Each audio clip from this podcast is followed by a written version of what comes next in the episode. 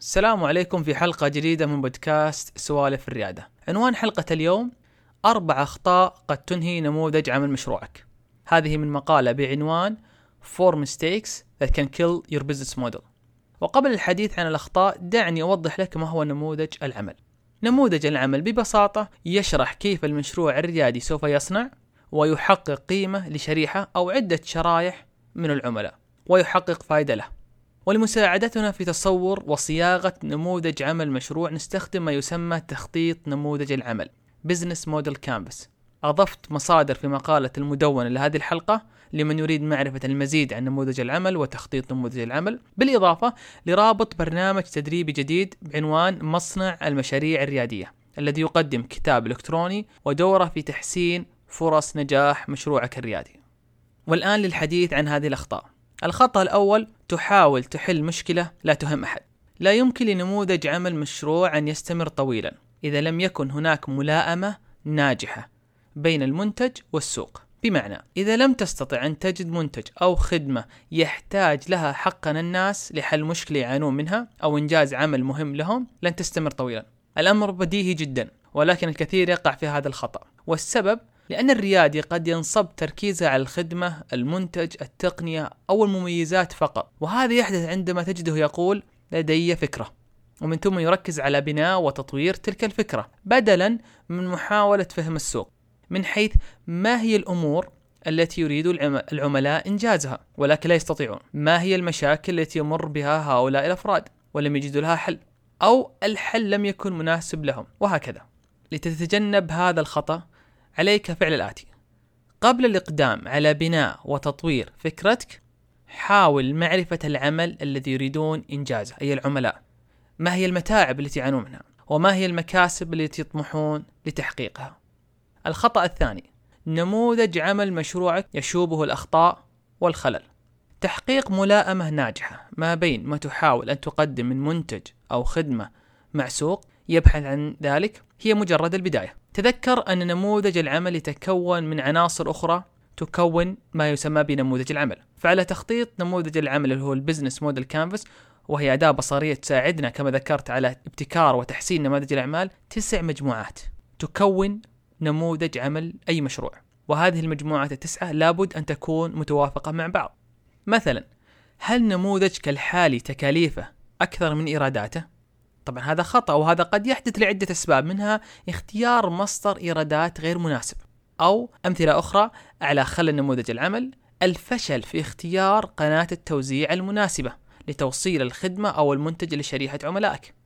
عدم قدرتك على الاحتفاظ بالعملاء لمدة أطول والاستمرار في عملية جذب المزيد من العملاء وخسارتهم بسرعة. طبعا هذا يسبب تكاليف عالية مقارنة بعائد الربح القليل منهم عندما تحتفظ بهم في تلك المدة القصيرة.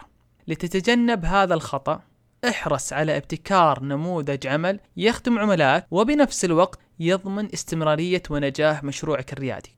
الخطأ الثالث تتجاهل العوامل الخارجية التي تهدد نموذج عمل مشروعك.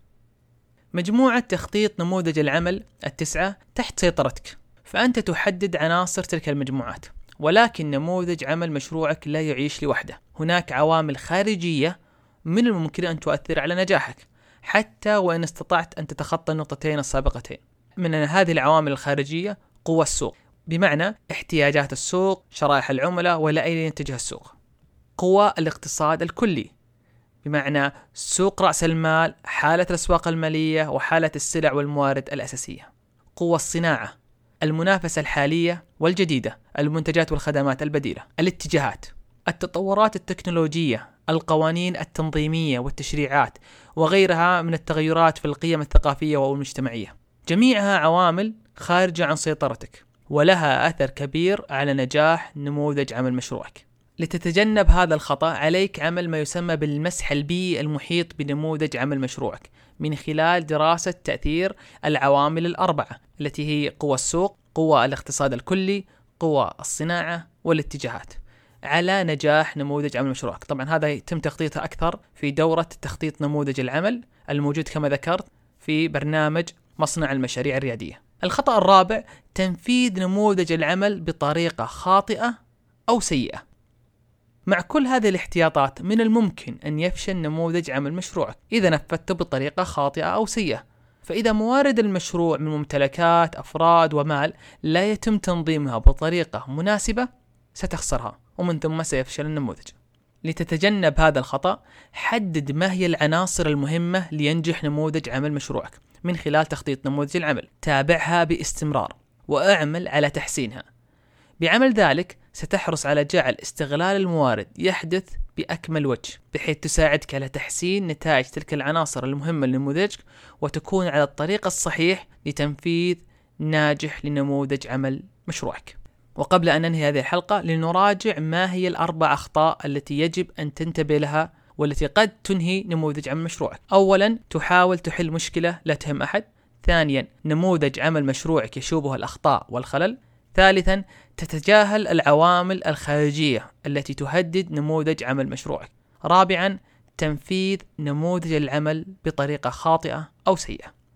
وبهذا ننتهي من هذه الحلقة وبالتوفيق لك في مغامرتك وإلى حلقة قادمة بإذن الله.